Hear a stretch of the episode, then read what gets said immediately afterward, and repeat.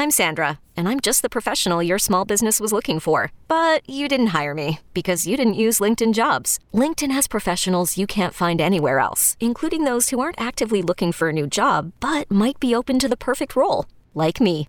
In a given month, over 70% of LinkedIn users don't visit other leading job sites. So if you're not looking on LinkedIn, you'll miss out on great candidates, like Sandra. Start hiring professionals like a professional. Post your free job on linkedin.com/recommend today.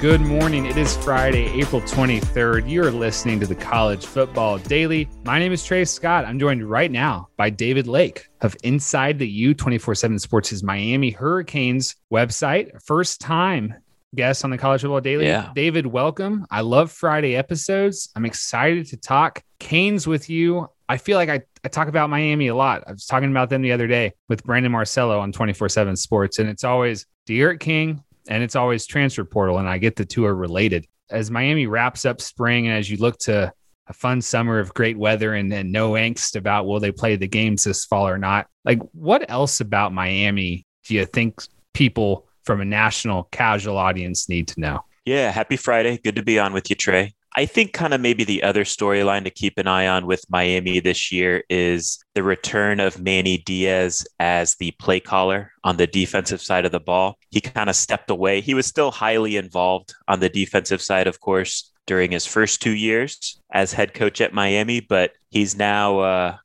getting back into the mix. He's now the head, basically the defensive coordinator now this year too. It's also a pretty much entirely new defensive staff this year compared to last year. So interestingly, the issue for Miami has kind of always been offense over the past 15 years. But this year going into 2021, kind of the question marks, so to speak, are on defense. And Manny's kind of getting hands on to try and get that side right. But also, I think going into year three, things are a lot better feeling around the program right now in terms of the overall talent on the roster. The depth is better. And it starts with the quarterback. You mentioned D'Eriq King. Fans obviously know what they got there, but I'm sure we'll get into it here too. It looks like Miami's got a couple of good young quarterbacks on the roster as well. Yeah, I was watching the spring game, a little bit of it, and then the highlights too. And Jake Garcia, absolutely looks ready in 2022. I want to dial into that, the defense real quick with you, David. Blake Baker was at one point super exciting defensive coordinator commodity. Manny Diaz, and he was like a GA at Texas when Manny Diaz was there. He took a job this offseason as a linebackers coach at LSU. So, I think we can all understand perhaps what happened there as far as Manny having too much pride to let a defense of his rank 57th. So Manny's calling, is he the DC now? Did they hire a proxy DC and he's just calling the plays or what? He's calling the plays. It's Manny Diaz's show. And, all spring he said, there's really been no transition. It's what he's used to doing for the majority of his coaching career. So, I think it's just kind of getting back to basics, right? I mean, after that North Carolina game, it was going to be hard to retain whoever the defensive coordinator was. That North Carolina game, the Tar Heels ran for 550 rushing yards. It was ugly. And, that just can't be excused at a place like Miami. So essentially Manny Diaz demoted Blake Baker and kind of announced himself as the play caller of the defense this year. And then Blake Baker accepted the job at LSU because, he could read the writing on the wall, obviously. So new staff, we'll see if the results change. I do think the offense will take a step forward in 2021. And I think if that happens, then kind of the goal, honestly, is for the defense to just kind of maintain as an average or above average group. Yeah. Okay. So Manny Diaz, his own defensive coordinator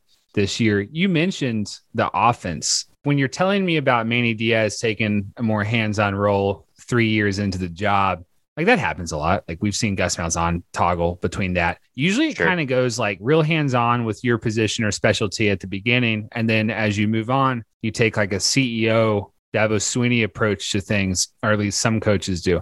I think it speaks to the really good job Manny Diaz has done stabilizing Miami via transfer portal and the hire of Rhett Lashley to be his offensive coordinator, that he can afford to get into the nitty gritty. Cause a year ago, an offseason ago, I wasn't quite sure if Manny Diaz was even like the right man to be the head coach. And now he's done such a good job building up enough comfort with the other areas that he can probably not really even focus on the offense. It essentially is Rhett Lashley's offense. I think Manny Diaz Rhett is essentially the head coach of the offense. He does his own thing over there, and Manny can focus on the defense. I think the concern, if you are going to have concern over the head coach being the play caller, right, is with recruiting. And that's kind of to be determined because we're so early in this cycle to know whether or not, Manny's going to be taken away from his recruiting responsibilities because he'll be so involved in the game planning and play calling and all that. But I think Manny's counterpoint to that would be, look, if we win 10 games, the recruiting's going to take care of itself. I think we kind of saw that last year. Miami had a nice little uptick season,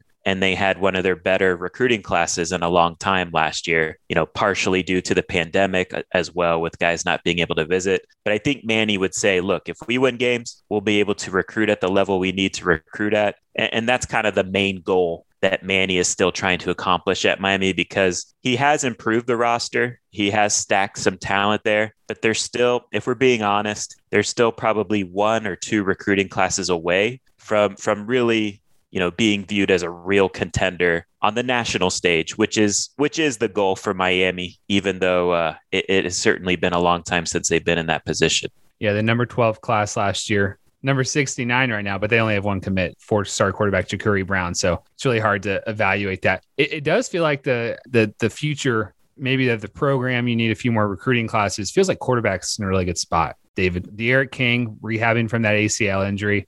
I guess the expectation is he's going to be fine for week 1 against Alabama. But man, like the addition of Jake Garcia, the former USC commit, I think that's going to end up being huge. Like he already clearly looks better than Tyler Van Dyke, a guy who was one class ahead of him. I agree. Jake definitely showed some special ability, and kind of one of the interesting nuggets during the spring was, I think in the first half, he was really limited what he could do. He was still kind of dealing with an Achilles injury that he sustained during his senior season at Grayson High School in Georgia there. And he was cleared full go for the first time before Miami's first scrimmage. We didn't get to watch that first scrimmage, but Miami did release the stats, and he ripped it up in that scrimmage. He did it again in scrimmage 2. And then the spring game, scrimmage 3, everyone got to see. He went 19 of 25 for 255 and 2 touchdowns, got plenty of first team reps, looked comfortable in the pocket, which is, pretty rare for an early enrollee freshman. You see most of those guys kind of flushing out of the pocket early just because they're not used to that,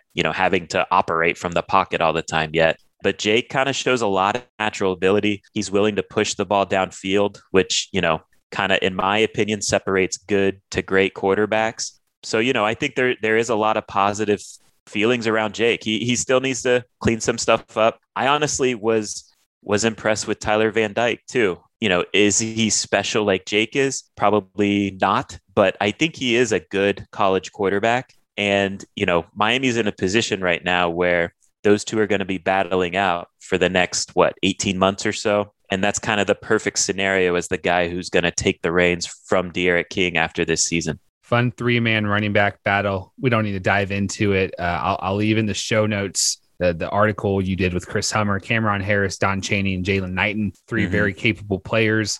Looks like Rhett Lashley kind of wants to find one as his featured guy. We'll talk about one more offensive position group, and then we'll talk about the defense, which I know has some question marks. The best name in college football, Charleston Rambo. You're feeling pretty good about him as a breakout receiver, aren't you, David? Yeah, I mean, I'll be honest, the early buzz on him was not exactly great.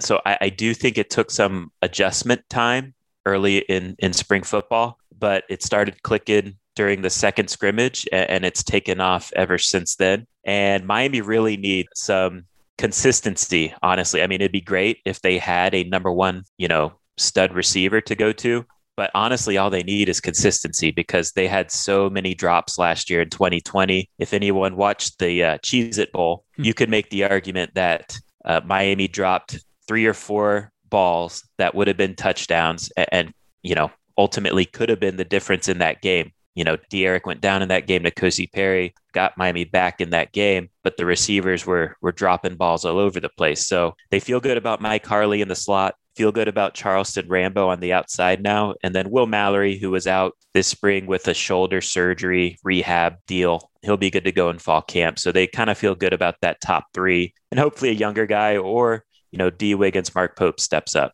I really like Will Mallory. I think he's going to be a pretty solid replacement for Brevin Jordan. Obviously, Miami fans are plenty familiar with him. Defensively, Jalen Phillips is gone. Quincy Roche is gone. Greg Rousseau, of course, opted out of the 2020 season. Who is the face of the Miami defense?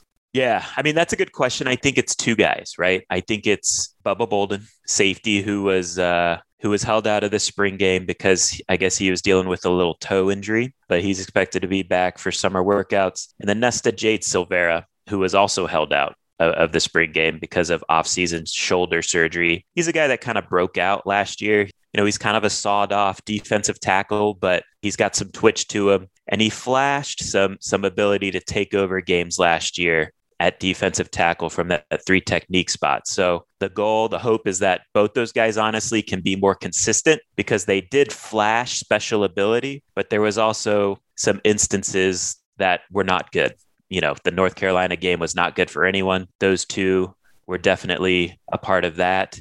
But, you know, against Clemson, I think Bubba Bolden was kind of a star on the defense. He didn't really maintain that level of play the rest of the year. And then, you know, the Florida State game, NC State game, Nesta Silvera flashed in those games. So the hope is that those two guys kind of take the next step with their consistency. If they do, they'll be in the conversation for first team all ACC. Miami also got a couple transfers. You know, can't talk Miami without the transfer portal, right? So Tyreek Stevenson, transfer corner from Georgia. Miami's happy with what he did this spring. I think we kind of saw how he's going to stabilize things in the spring game there on the outside. And then DeAndre Johnson, who, I'll be honest, I was kind of skeptical on if he would be able to continue the tradition Miami's had of twitchy, game-changing defensive ends. He's a transfer from Tennessee. And I think after rewatching that spring game, he did jump out to me. I don't know if he's super twitchy, but he does do a nice job of timing the snap. His get off is good enough. He plays with good enough bend. And I think he could, you know,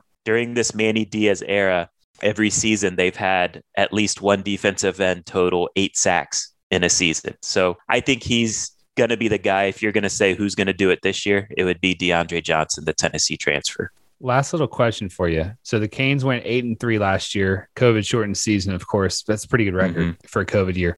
I'm pretty bullish on them, David, but this schedule, sure. I mean, my goodness, Alabama, Appalachian State. Why are they playing Appalachian State? Right. Michigan State. Why are they playing Michigan State and Alabama in the same offseason? And then the other non-conferences, I don't know what CCSU is. I'm looking at the schedule, but Central Connecticut. Okay. And then they're going to North Carolina, to Florida State, to Pitt. They could be pretty good and still win less games than last year, right?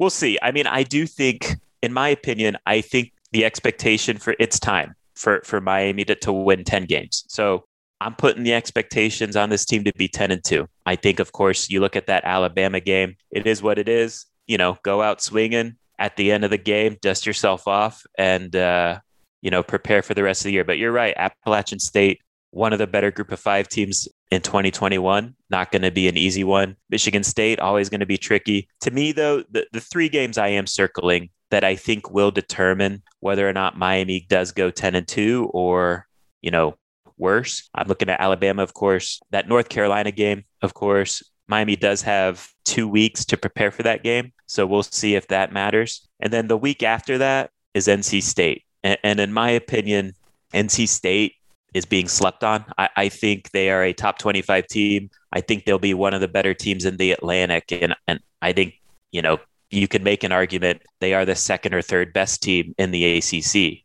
So I got my eye on those 3 games, but, you know, in general, I think the Coastal Division is deeper than people want to give it credit for. Like, I think Virginia, they got a sneaky good quarterback. Kenny Pickett returns for what feels like his 8th year at Pittsburgh. So, and then, you know, you never know what happens in a rivalry game with Florida State. I'm not super high on the Seminoles this year, but we'll see. Maybe they're better than I think they will be. So I think you're right that the schedule could be tricky, but it's time. Miami needs to start getting that 10-win season going. And if they do, they will continue to stack talent, and it'll be interesting to see if it'll take off with presumably Jake Garcia, the quarterback in 2022. David Lake, I learned a lot about Miami during this episode. I appreciate you joining us. What a great way to wrap up the week here on the College Football Daily. What a great way to continue our Spotify playlist across the country with the College Football Daily, in which we have episodes on every single Power 5 team, or we're working toward that we talk about this offseason as we work through our goal there. We appreciate you joining us, David. Best of luck. Have a great spring and summer. Our producer is Lance Glenn. My name is Trey Scott. We'll talk to y'all on Monday for the next edition of the College Football Daily.